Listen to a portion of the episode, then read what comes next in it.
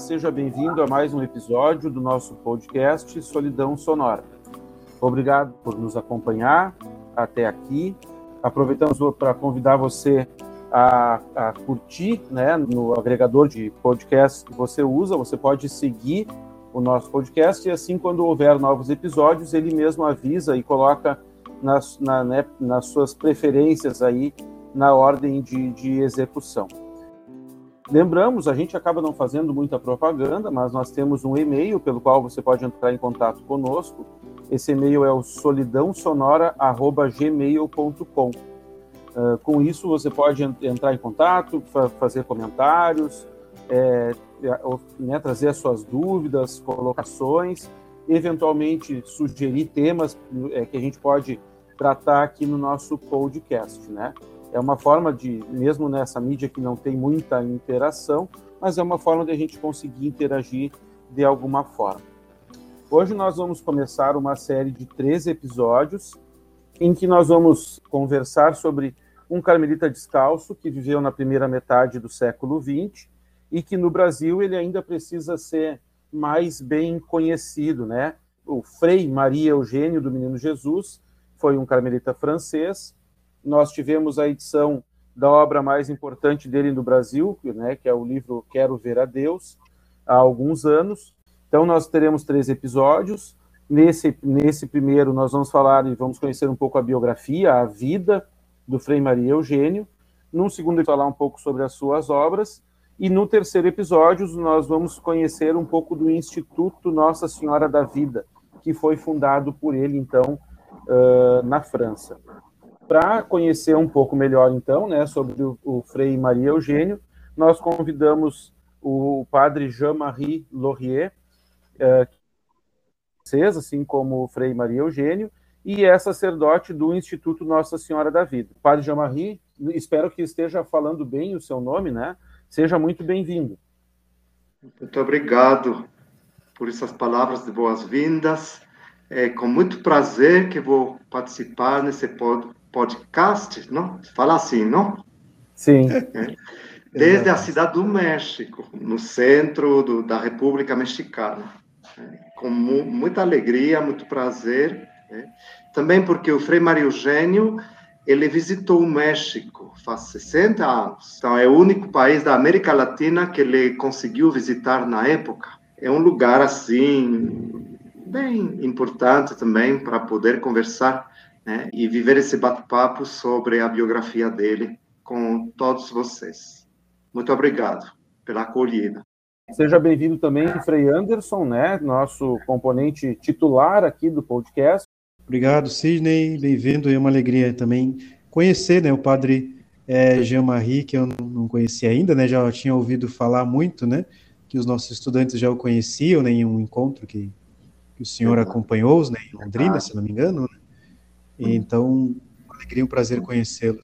O padre Jean-Marie, então, ele é graduado em filosofia, teologia, estudou no, num estúdio de teologia do próprio instituto, lá na França, e fez mestrado e doutorado em Friburgo, na Suíça, tendo estudado sobre os nossos padres, os nossos fundadores aí. Então, padre Jean-Marie, para a gente começar, né? qual é o, ali o, ano de nascimento, em que momento né, da história que o, que o Frei Maria Eugênio uh, nasceu, né, em que contexto histórico que ele, que ele viveu, né, que, que ele que começou aí a sua caminhada conosco. Frei Maria Eugênio, ele no, na, na, vida secular, ele se chamava Henrique, Henrique Grialu. Ele, ele nasceu numa, numa cidadezinha, numa zona rural da França, no centro-sul da França, é, não muito longe de Toulouse, é, uma região chamada Aveyron, é, dia 2 de dezembro de 1894, no final do século XIX, três anos antes do falecimento de Santa Teresinha ele nasceu numa família muito, muito simples, eu diria até muito pobre. Era o terceiro filho de uma família de cinco irmãos. Seu pai trabalhava numa mina de carvão, lá naquela região. E sua mãe, eh, ela tinha um pequeno restaurante, que era que ele abriu na, na mesma casa, não? Eles construíram, os pais construíram a própria casa com, a, com as próprias mãos. Né? Era muito típico da zona rural da época.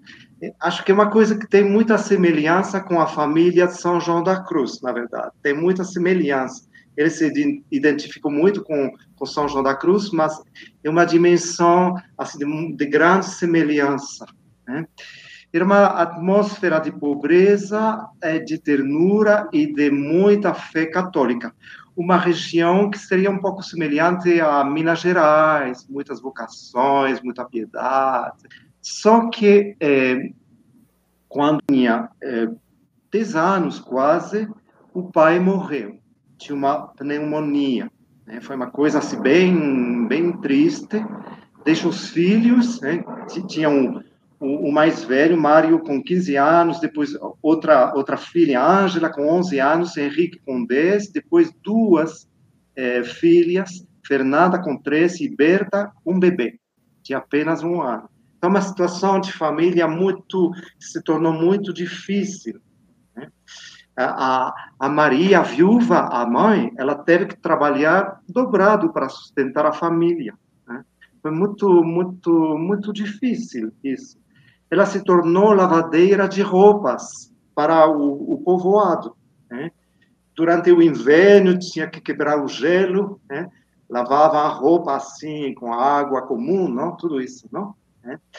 Então é uma situação assim, de, de família é, difícil, pobre, mas com muita ternura, muito carinho, muito amor e muita fé, muita fé naquela região. É muito significativo isso.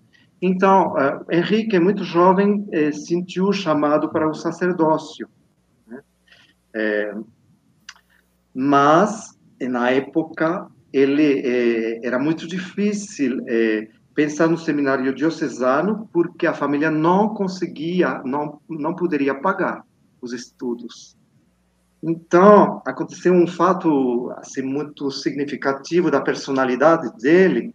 É, na época, é uma situação também que a gente esqueceu bastante, é o momento das leis de separação igreja-estado na França. Né? Contexto da laicidade, da República Francesa, é a expulsão dos religiosos, é esse contexto assim um pouco difícil, não? Contexto, não? Então, é, a congregação do Espírito Santo, né, é, ela tinha um, um, seminário na Itália, é, perto da fronteira, é, da divisa com a França. Então, um padre do Espírito Santo pregou um retiro, uma, teve uma pregação na, na paróquia do, do Henrique, e esse, esse padre, ele oferecia a possibilidade de estudar de graça, né, a seminário menor, filosofia, etc., na congregação fora da França. Então, o menino, com 11 anos, decidiu deixar a família, ficou três anos fora, sem rever a família, e para estudar, né, fazer a secundária né, e se preparar para o sacerdócio, com a determinação que ele tinha. Só que ele percebeu na congregação na Itália, era uma con congregação missionária, né, ele percebeu que sua vocação não era missionária. Né, então, ele voltou para a França ele fez um discernimento com o pároco, né? É, também com os padres do Espírito Santo na França, e finalmente ele decidiu que não continuava com, com, com a congregação. Bom, foi um momento assim, na adolescência, uma, uma opção assim. E então, a situação se tornou difícil porque esse menino, esse adolescente queria ser padre, não? Mas a família, a mãe, não tinha condições econômicas de pagar o seminário. Finalmente, a mãe consultou o bispo diocesano, o bispo o admitiu no seminário menor, né? mas a família tinha que pagar. E a mãe trabalhou noite para pagar os estudos de Henrique no seminário. Ele falava, é, recordando essa experiência de pobreza, não, é, da família, e, e, e do, do, espírito muito assim firme, católico e também batalhador da mãe, é, que quando a mãe deixava o dinheiro é, nas mãos dele para o seminário, queima, queimava as mãos dele pelo pelo pelo trabalho que que significava pela pelas noites de trabalho, não? Então acho que é uma coisa assim bastante importante essa vocação nesse contexto do, do Frei Mário Eugênio. Então no percurso do, dos estudos no seminário menor, ele descobriu através de um de um livrinho que era uma espécie de síntese da história de uma alma um livrinho de nada, ele falou, ele descobriu a irmã Teresinha do Menino Jesus, que não era beata, não era santa, né? mas era o furacão de glória, não? E, e essa leitura teve um impacto muito forte nele. Ele depois partilhava com os companheiros do seminário, foi um impacto muito forte. Né? Ele tinha 15 anos, se encantou e também, é, acho que uma coisa interessante também, é, para entender é, era um contexto de espiritualidade na França que era uma espiritualidade um pouco rigorista, um pouco jansenista, entre aspas, não? É, os resquícios do jansenismo, condenado como heresia, mas que na, na, na vida do povo de Deus tinha é, uma continuava, não? É? Então ele percebeu o, o aspecto revolucionário de, de, da irmã Teresinha. Ele percebeu de imediato. Ele estava estudando num contexto da espiritualidade, da escola francesa de espiritualidade do século XVII, uma coisa bem metódica, uma coisa também rígida, muito disciplinada, enfim. Então, a, a, a Teresinha, ela foi uma luz, né? uma luz muito importante. Bom, Padre, é interessante esses elementos né, que o senhor traz, né?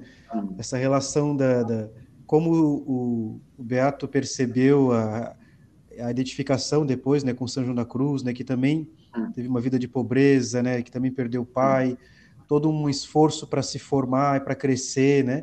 E é interessante o modo como é, tam, pelo que a gente nota, né, na vida do padre Gema, é, do padre, padre Gemaína, do padre do Beato Maria Eugênio, né?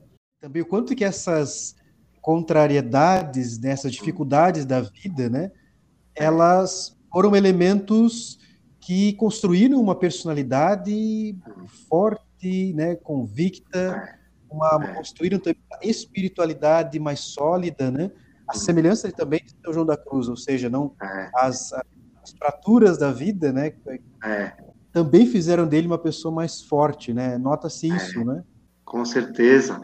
Porque se a gente continuar olhando a, a biografia dele, a gente vê que chegando quase que no ponto final do seminário, aconteceu a Primeira Guerra Mundial. Ele teve que antecipar o serviço militar e depois entrou na Primeira Guerra Mundial. Ele se ofereceu também no lugar de um pai de família, depois de uma ferida que recebeu. Então, são elementos que dão para ver a generosidade dele, não? Na, na, Primeira Guerra Mundial, ele foi tenente, teve responsabilidades, foi muito duro, ele comentava isso, muito duro, né? Essa luta e também a responsabilidade pelos homens. Ele, ele experimentou o, a, o auxílio, o amparo de, de Teresinha, ela afastava as balas, nenhum soldado morreu da companhia dele, impressionante isso, né?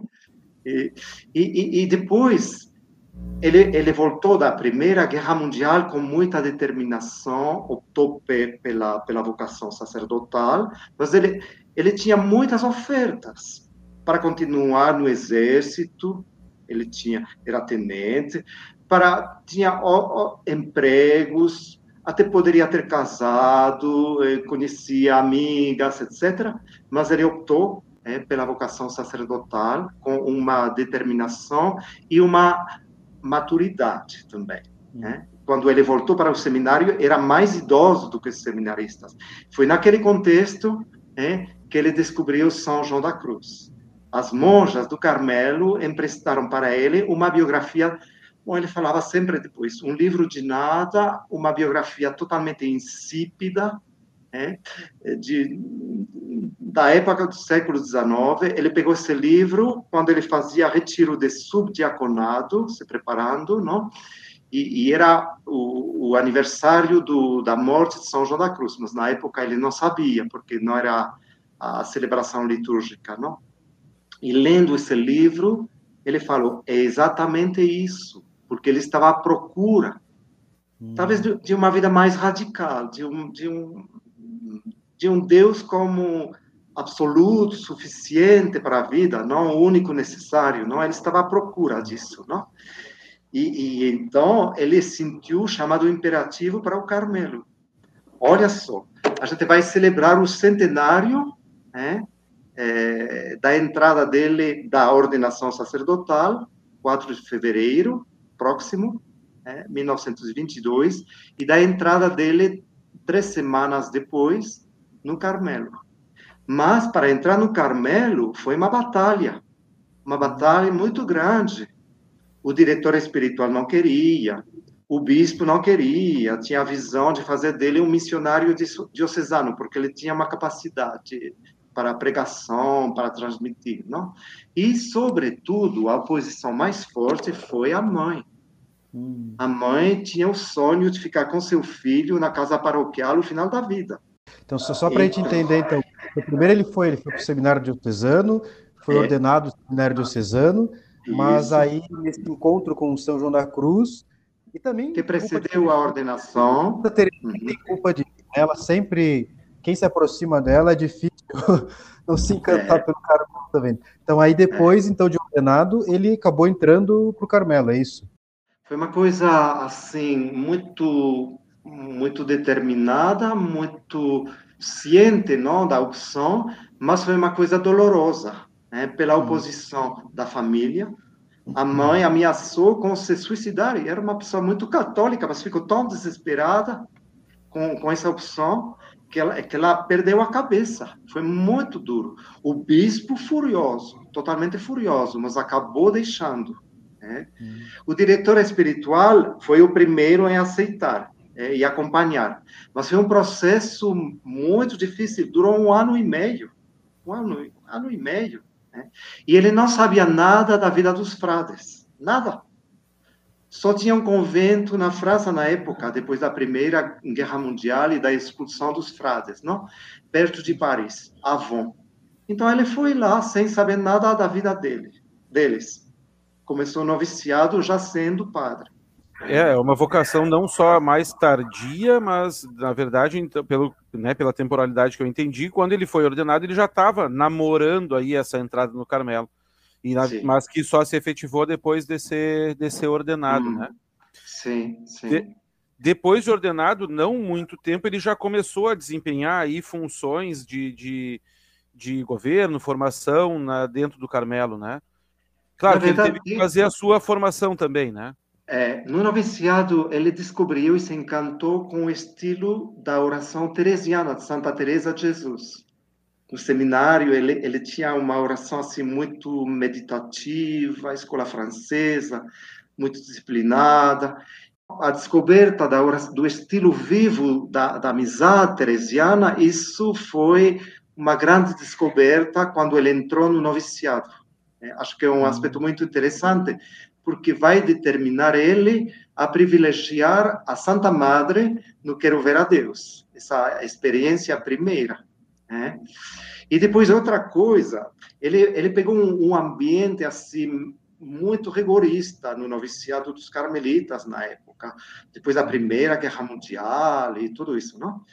Então, ele, ele foi muito na, na, na orientação ascética mas no momento dado ele era muito forte fisicamente com a guerra tudo isso não muito né?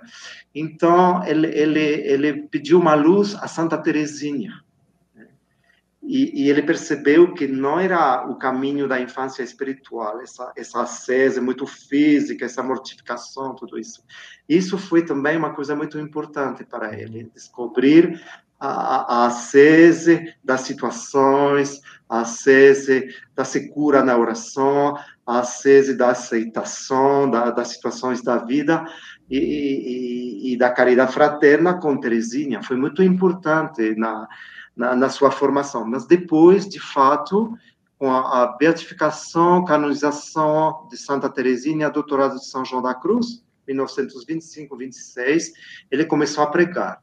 E ele também é, esteve à frente da revista Carmel, para todo o Carmelo da França. Né? Ele, ele foi pregando, teve muitos, muito, muito estudo, muita, muita, muita divulgação da espiritualidade do, do, do, do Carmelo naquela época. Sim. Hum, hum.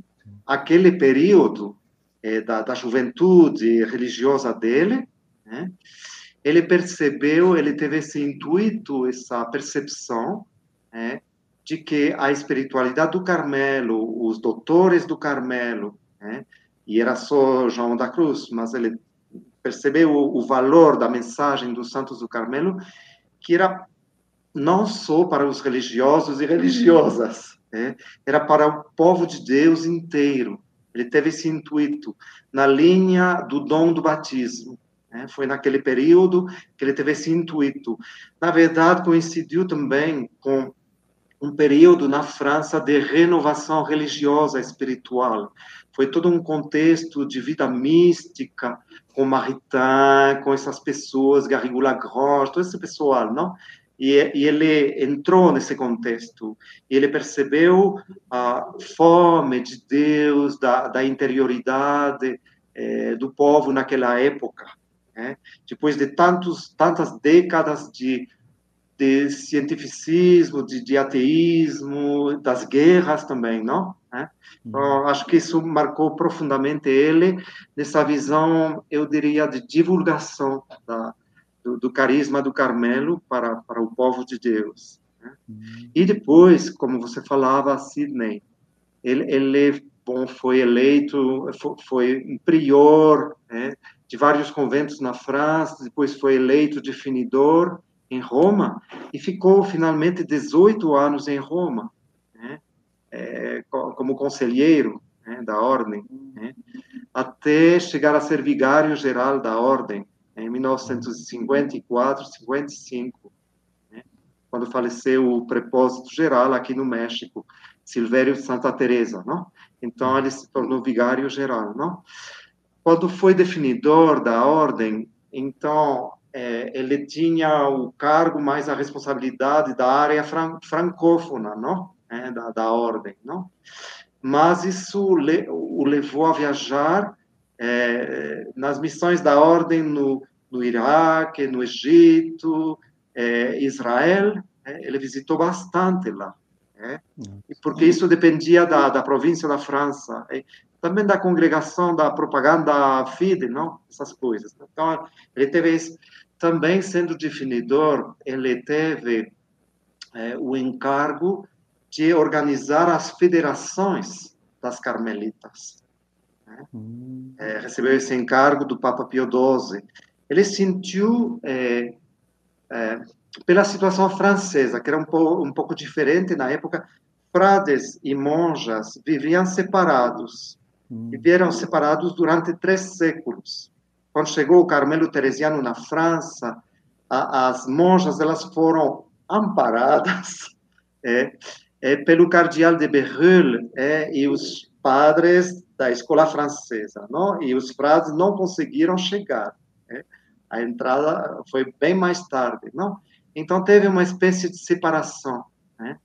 E o Frei Mário Eugênio sentiu a necessidade de criar a comunhão, de re, re, se recriar a comunhão entre frades e, e, monjas na França.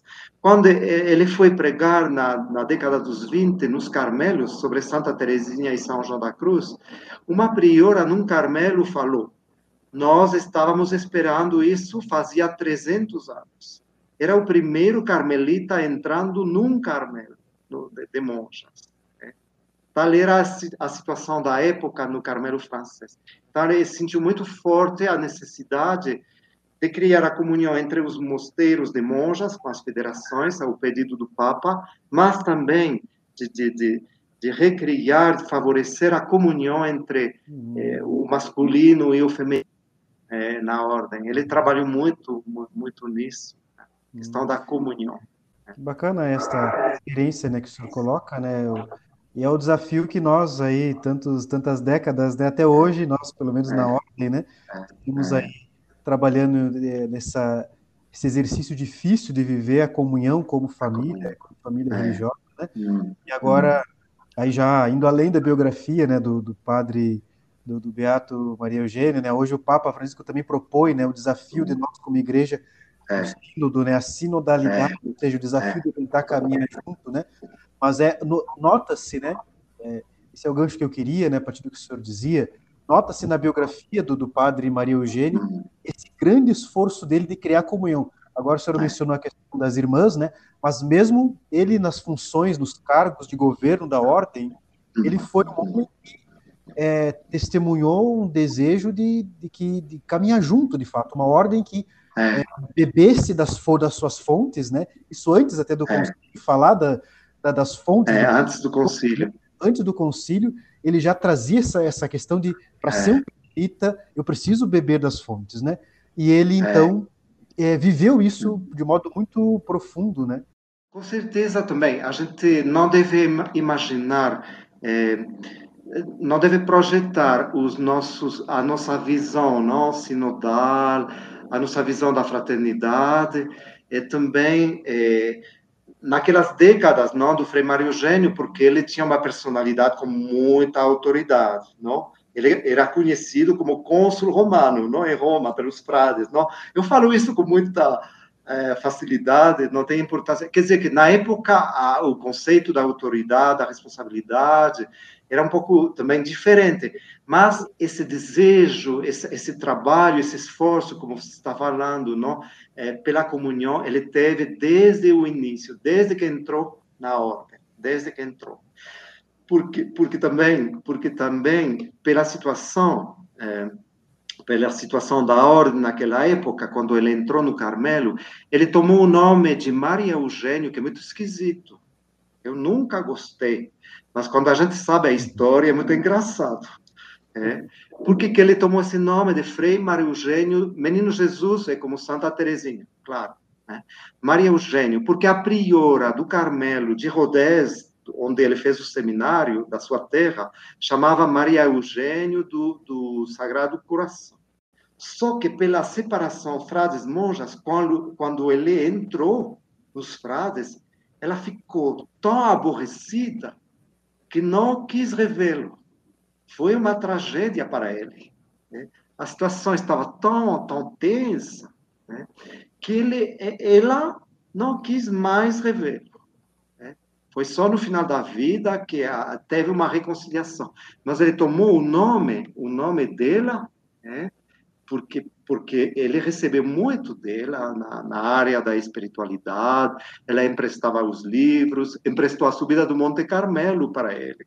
Ele falou: Eu abri, quando era seminarista, eu abri esse livro, eu vi, ah, isso não é para você. Então, ele esperou alguns alguns dias, algumas semanas e retornou o livro. Não, mas, mas essa essa madre, ela teve muito impacto nele. Então, esse, esse desejo de comunhão partiu também de um sofrimento, de uma experiência de sofrimento. Né? Então foi muito forte, né? Hum. muito forte. As primeiras, a primeira reunião de federações que ele organizou com as monjas da França foi em Lisieux. E, e, e no final apareceu Celina, a irmã de, de Santa Teresinha. Então foi assim uma coisa. É. Ele teve muito, é um aspecto que a gente deve é, salientar também muito contato com o Carmelo de Lisieux, é, é, o contato com a Madre Inês, com a Celina, Maria do Sagrado Coração. Ele a venerava muito mais é, a, a, Maria do Sagrado Coração. Né? Ele gostava muito dela. E ele teve muito contato com o Carmelo. E foi ele que descobriu os manuscritos autênticos de Santa Teresinha ao preparar uma conferência para os 50 anos da, da morte de Teresinha. Ele descobriu nos processos de canonização, né, no Carmelo, os textos autênticos. E ele exigiu depois, com o Papa Pio XII, a publicação dos autênticos. A ele devemos isso. E ele lançou o Frei François de Sainte-Marie nessa publicação dos textos integrais de Santa Teresinha. Porque História de uma Alma tinha, bueno, tinha alterações, correções da Madre Inês pelas questões de família e tudo isso, não? Então, foi a iniciativa do Frei Mário Eugênio. Ele queria os textos autênticos de Teresinha. Ele, ele, ele trabalhou no doutorado de Teresinha de uma maneira assim, é, não oficial, mas ele tinha essa certeza. Né? Era a mensagem para o século XX, para nós.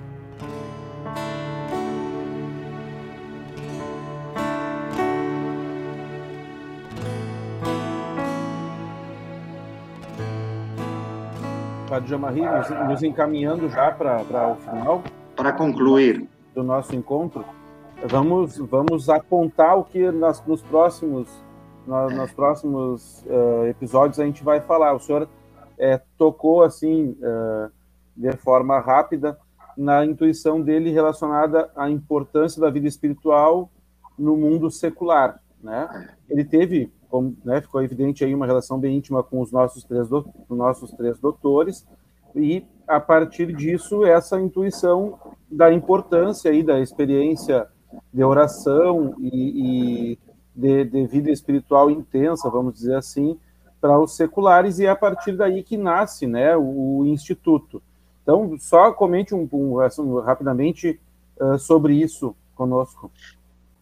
Na verdade, quando, quando ele eh, foi nomeado prior de um convento que era um seminário menor dos carmelitas, em 1928, depois da divulgação em, em Lille, norte da França, Paris, da, da, da mensagem do, do, do, dos nossos doutores, dos nossos santos, ele recebeu essa, essa, essa nomeação foi uma coisa assim um pouco, eu diria um pouco chata, mas porque era um convento era a formação de, de, de jovens adolescentes para a vocação do Carmelo e ele não acreditava nesse tipo de formação. Ele pensava que a, a vocação do Carmelo era uma vocação de maturidade, mas ele aceitou, não por obediência. Foi naquele momento, naquela circunstância, que ele recebeu a visita de umas mulheres jovens, professoras e diretoras de, um, de uma escola secundária de Marselha,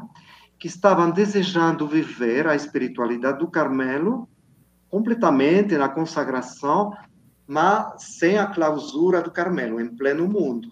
Então era uma coisa, um desafio, não? Elas, elas tinham conhecido uma priora, é, mas é, elas sabiam que a vocação de clausura não era a vocação delas. Uma era professora de filosofia, outra de ciências, outra de letras. Então, elas tinham essa, esse desejo de unir a contemplação né, e, e, o trabalho profissional, a ação no mundo, não? Né? E elas tiveram também muitos contatos com universitários perto de Marselha, Aix-en-Provence, discípulos do filósofo Blondel, Maurício Blondel, né? bem conhecido, não? Então, um grupo de professores universitários.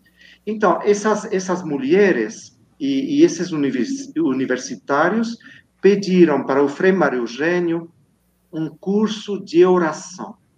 Bom, a oração no Carmelo, o que é a oração no Carmelo? Nós queremos saber, queremos experimentar, queremos viver disso. Naquele momento, então, a decisão foi de eh, seguir os passos eh, de Santa Teresa de Ávila. São as primícias do livro Quero Ver a Deus, essas conferências que aconteceram no colégio dessas mulheres jovens eh, de Marsella, com esses filósofos universitários.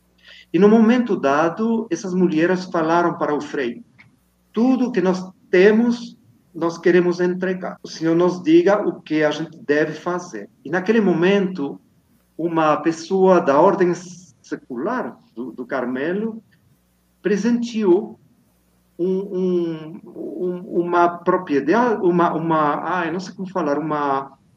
Pode ser propriedade. propriedade na roça, na diocese de Avignon, com um, um mini santuário dedicado à Virgem Nossa Senhora da Vida. E, e essa senhora tinha comprado esse, esse, esse lugar né? e ela queria presentear para um, uma obra do Carmelo. Então, o Frei Mário Eugênio, com essas, essas jovens, não? tinha 30, 30 anos, mais ou menos, não? Né? foram visitar esse lugar, e naquele lugar, então, elas começaram a viver um tempo sabático de contemplação, de deserto, de solidão, de oração, e elas revisaram, né? E assim mantiveram a direção do colégio e etc. Não? E assim começou o, o instituto no, no, ramo feminino, com essa experiência de deserto, de contemplação né? e, de, e de trabalho profissional, né? de unir, de articular?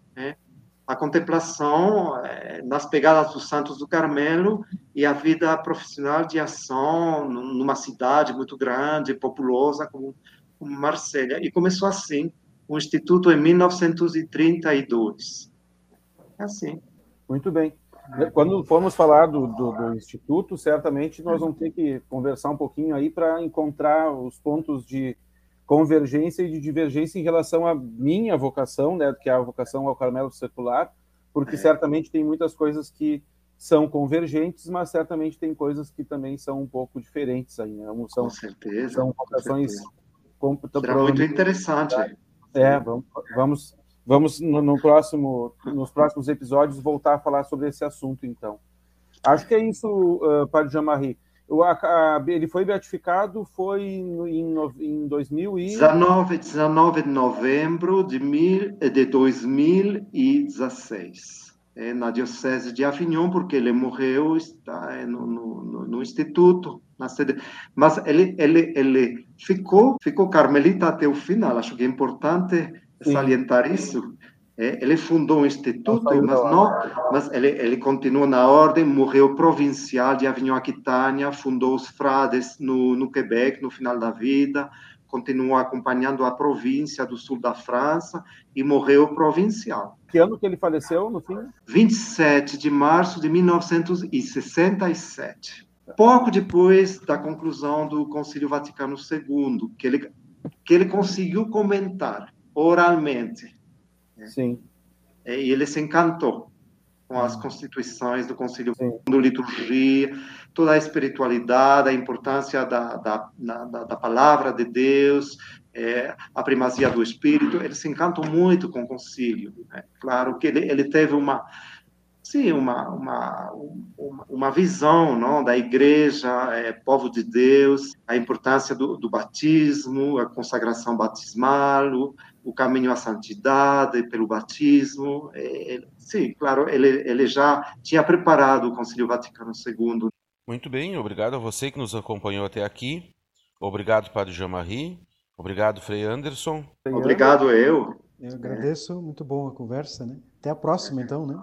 Em breve nos encontraremos de novo para conhecer melhor aquilo que o Frei Maria Eugênio nos deixou como obra escrita, né? Aquilo que ele seus livros, especialmente Quero ver a Deus, que é a obra mais conhecida, e aquilo que ele nos deixou como obra viva, o Instituto Nossa Senhora da Vida. Então, até a próxima.